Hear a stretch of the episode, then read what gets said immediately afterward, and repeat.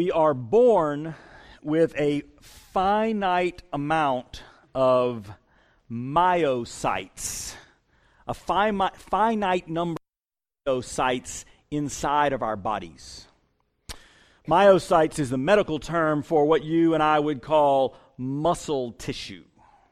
You cannot increase, you ready for this? You cannot increase the number of muscle fibers in your body regardless of what you do.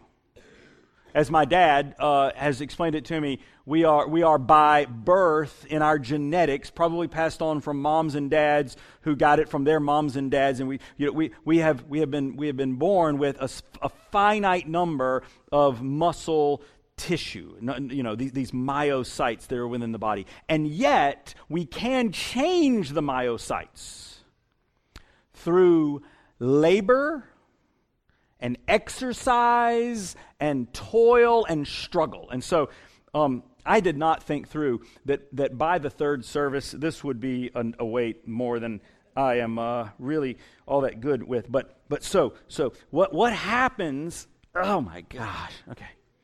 Stuart, why don't you get up here and do this, man?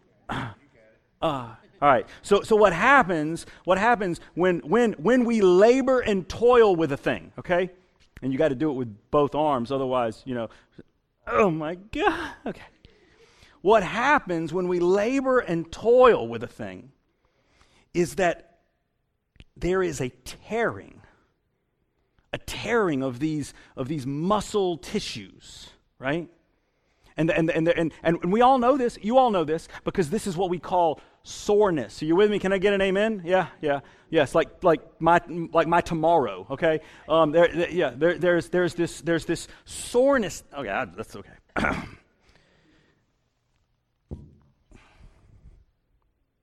the the tearing.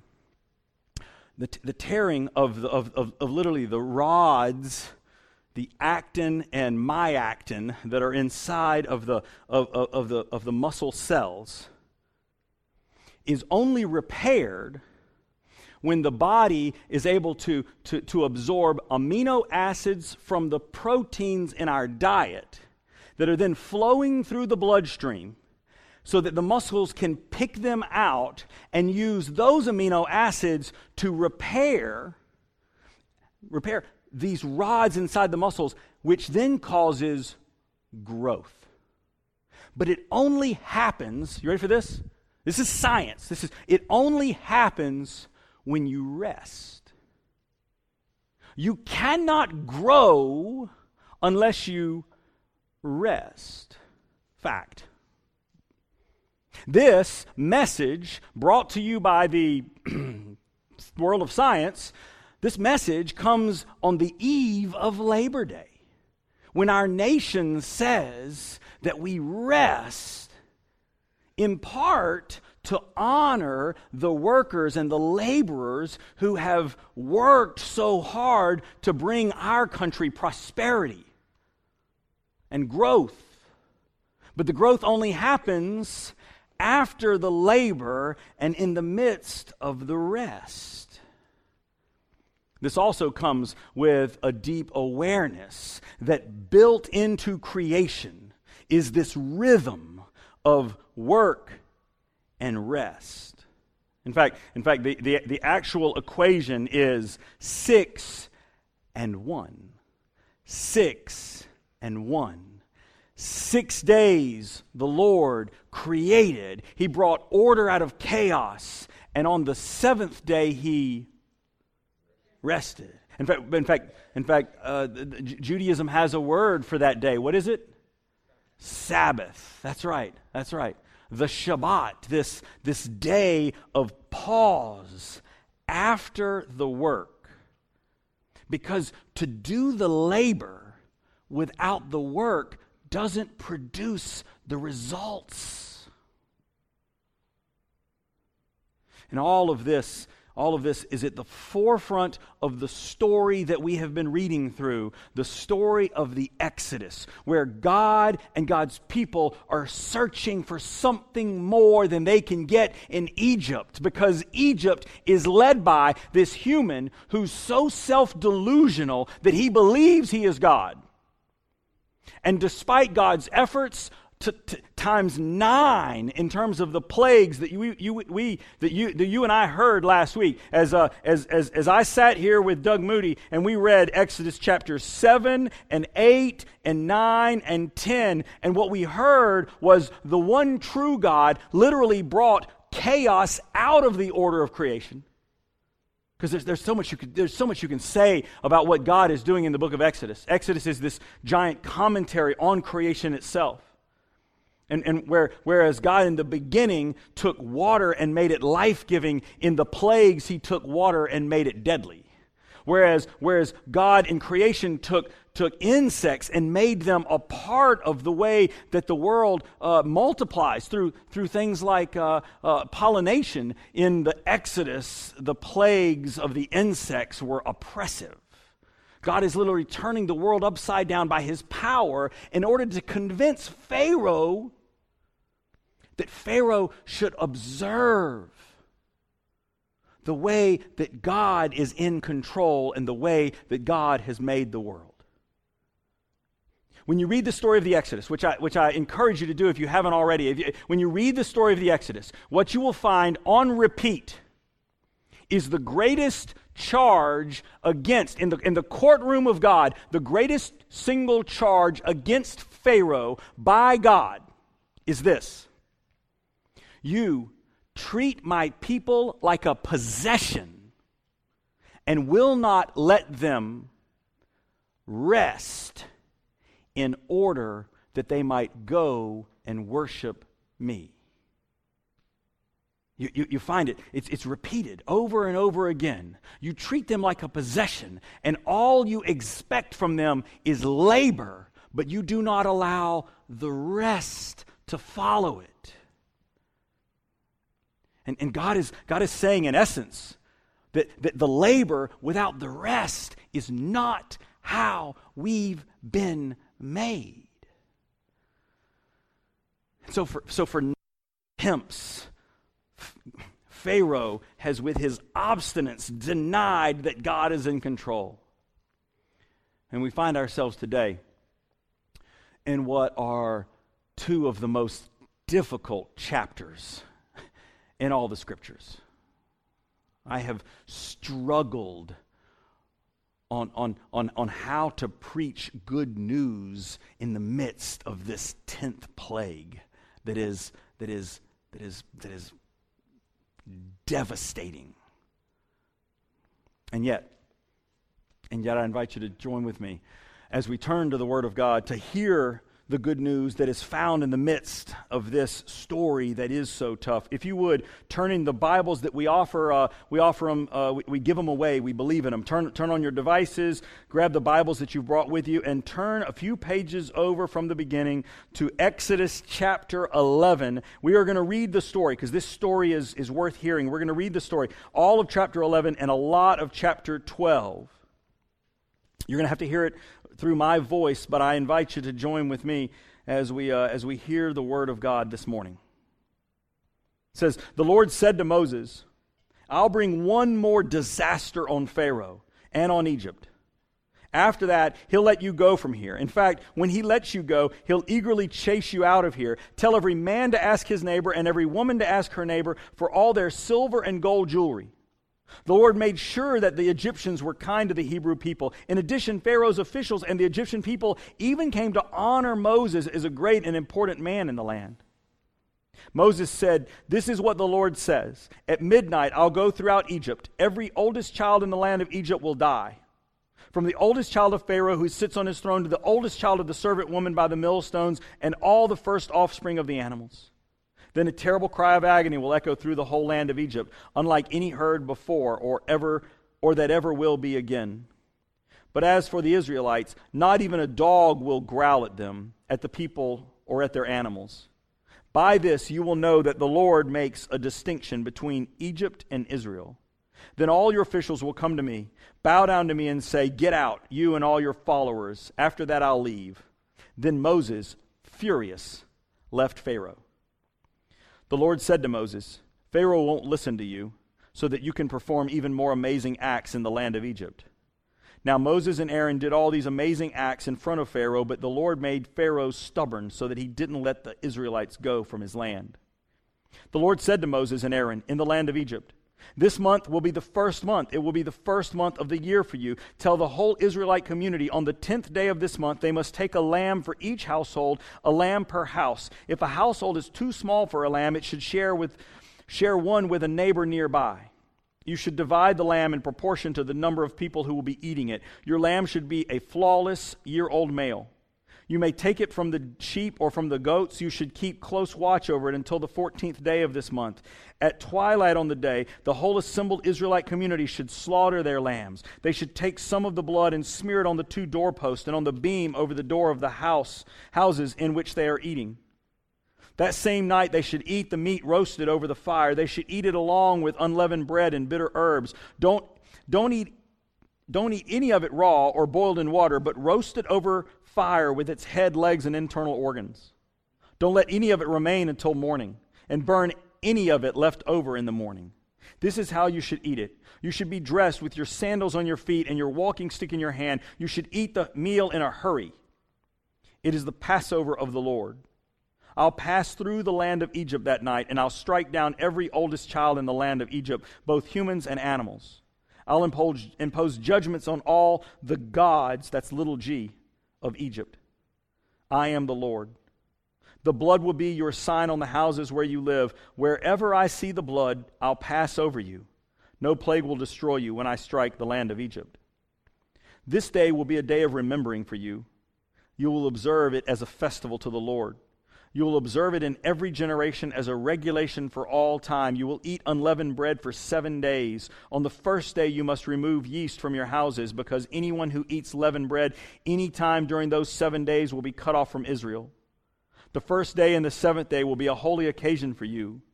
No work at all should be done on these, those days, except for preparing the food that everyone is going to eat. That is the only work you may do. You should observe the festival of unleavened bread because on this precise day I brought you out of the land of Egypt in military formation. You should observe this day in every generation as a regulation for all time. In the first month, from the evening of the 14th day until the evening of the 21st day, you should eat unleavened bread. For seven days, no yeast should be found in your houses, because whoever eats leavened bread will be cut off from the Israelite community, whether the person is an immigrant or a, or a native of the land. You should not eat anything made with yeast in all your settlements. You should only eat unleavened bread. Then Moses called together all of Israel's elders and said to them, Go pick out one of the flock of your Israel from, for your families and slaughter the Passover lamb. Take a bunch of hyssop, dip it into the blood that is in the bowl, and touch the beam above the door and the two doorposts with the blood on the bowl, in the bowl.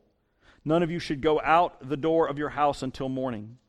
When the Lord comes by to strike down the Egyptians and sees blood on the beam above the door and on the two doorposts, the Lord will pass over that door. He won't let the destroyer enter your house, houses to strike you down. You should observe this ritual as a regulation for all time for you and your children. When you enter the land that the Lord has promised to give you, be sure that you observe this ritual. And when your children ask, What does this ritual mean to you? you will say, It is the Passover sacrifice to the Lord. For the Lord passed over the houses of the Israelites in Egypt. When he struck down the Egyptians, he spared our houses. The people then bowed down and worshiped the Israelites went and did exactly what the Lord had commanded Moses and Aaron to do. At midnight, the Lord struck down all the first offspring in the land of Egypt, from the oldest child of Pharaoh sitting on his throne to the oldest child of, his prison, of the prisoner in jail, and all the first offspring of the animals. When Pharaoh, all his officials, and all the Egyptians got up that night, a terrible cry of agony rang out across Egypt because every house had someone in it who had died. Then Pharaoh called Moses and Aaron that night and said, Get up. Get away from my people, both you and the Israelites. Go, worship the Lord as you said. You can even take your flocks and herds as you asked. Just go and bring a blessing on me as well. The Egyptians urged the people to hurry and leave the land because they thought, we'll all be dead. So the people picked up the, their bread dough before the yeast had, excuse me, before the yeast made it rise. With their bread pans wrapped in their robes on their shoulders, the Israelites did as Moses had told them and asked the Egyptians for their silver and gold jewelry as well as their clothing. The Lord made sure that the Egyptians were kind to the people so that they let them have whatever they asked for. And so they robbed the Egyptians. The Israelites traveled from Ramesses to Succoth. They outnumbered about they numbered about 600,000 men on foot, besides children. A diverse crowd also went up with them with a huge number of livestock, both flocks and herds. They baked unleavened cakes from the dough they had brought out of Egypt. The dough didn't rise because they were driven out of Egypt and they couldn't wait. In fact, they didn't have time to prepare any food for themselves. The length of time that the Israelites had lived in Egypt was 430 years. At the end of 430 years, on that precise day, all the Lord's people in military formation left the land of Egypt. For the Lord, that was a night of intent watching to bring them out of the land of Egypt. For all Israelites in every generation, this same night is a time of intent watching to honor the Lord. This is the word of God for we, the people of God, and we say together, Thanks be to God.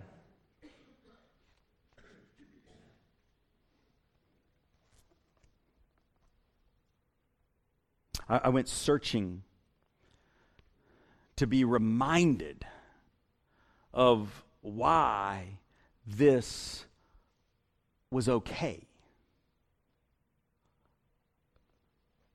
I found it in the scripture, as should be expected.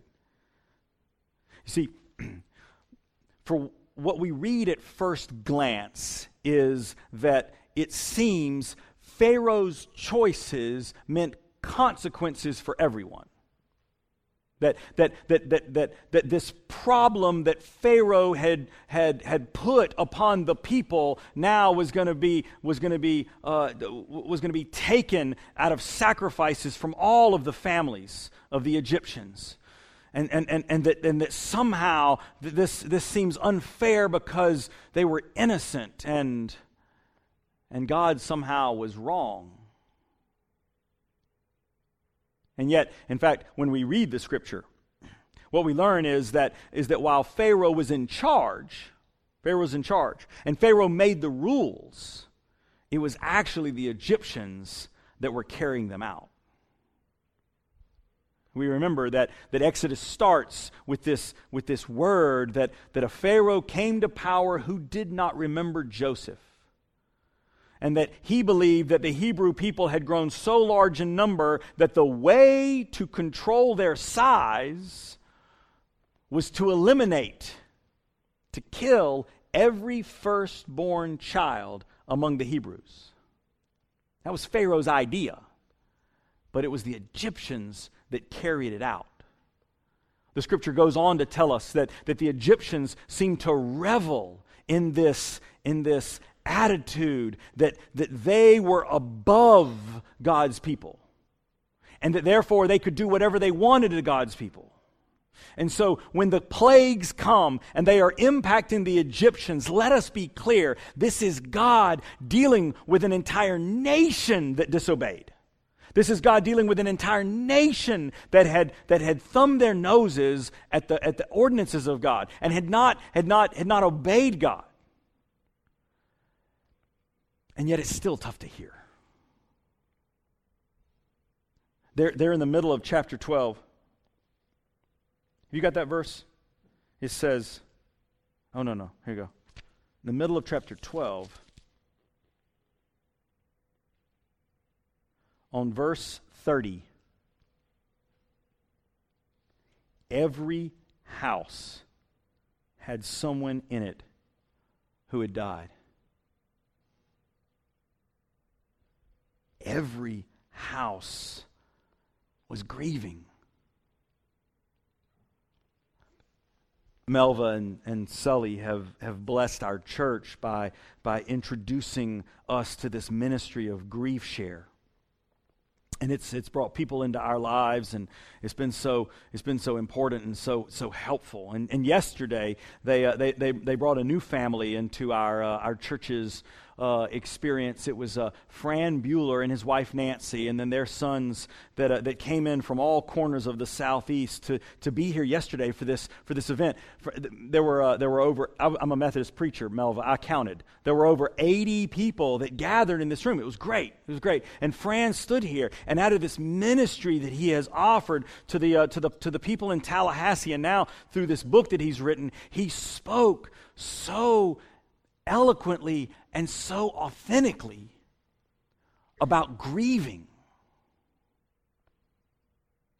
And, I, have heard you this morning talk about, about being here and how, and how years afterwards you're still touched by someone who can talk about this emotion that is still so real to you. Because here's the truth it's not just the Egyptians that have found grieving in every household, is it? It's all of us. To live is to know grief. At one point, uh, Fran Bueller, uh, standing at the podium, about halfway through, he does the most courageous thing. I mean, I'm still choked up. He's, he, he does the most courageous thing. He says to all of us, he says, and now I'm going to give my wife the microphone. Oh my gosh! Do you know what that would be like for a preacher to do? That's a joke. I said that joke in front of Julie at nine, and nobody laughed either. He did. He handed, he handed the microphone to his wife Nancy, and she gets up and she's talking. And in the middle of it, she says this line, and I, uh, I, I wrote it down. She said, Grief never goes away. But there will come a day when we remember it differently. What she, what she says is that in the midst of the work and labor of grief, we cannot see things differently. But with distance and a period of rest, we will remember it differently. In the midst of the work and the labor, the growth cannot happen. Because that's not the way the world is made. It's not.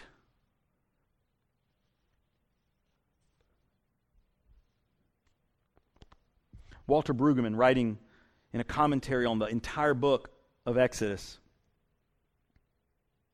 Brueggemann says, When we read the Bible story and hear it interpreted, we do not return to a world dramatically changed. Instead, it is our imaginations that are transformed in slow, small, steady ways.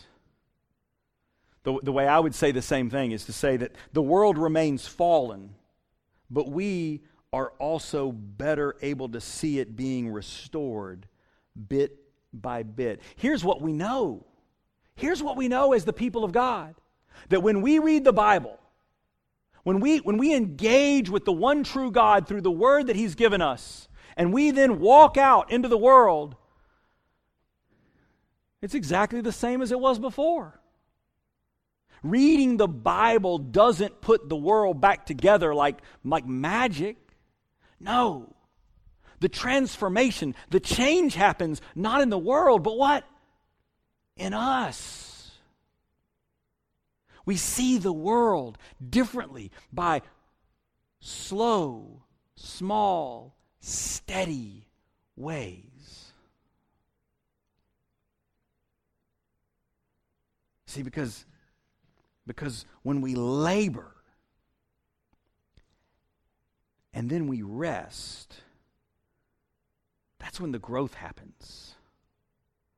When we, when we take a text that is so tough and we wrestle with it, and then we meditate, that's when the growth happens. Pharaoh said, I will use you up, for you belong to me. And God said, No.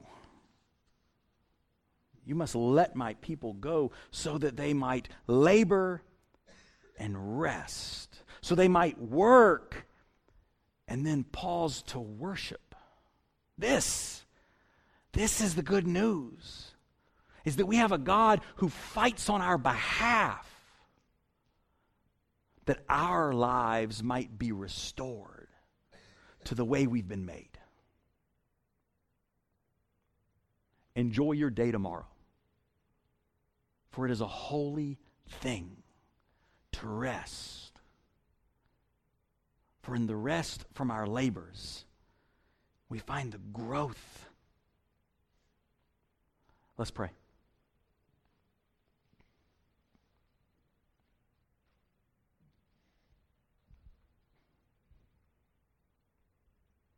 Lord, this is our prayer. And we bring it before you that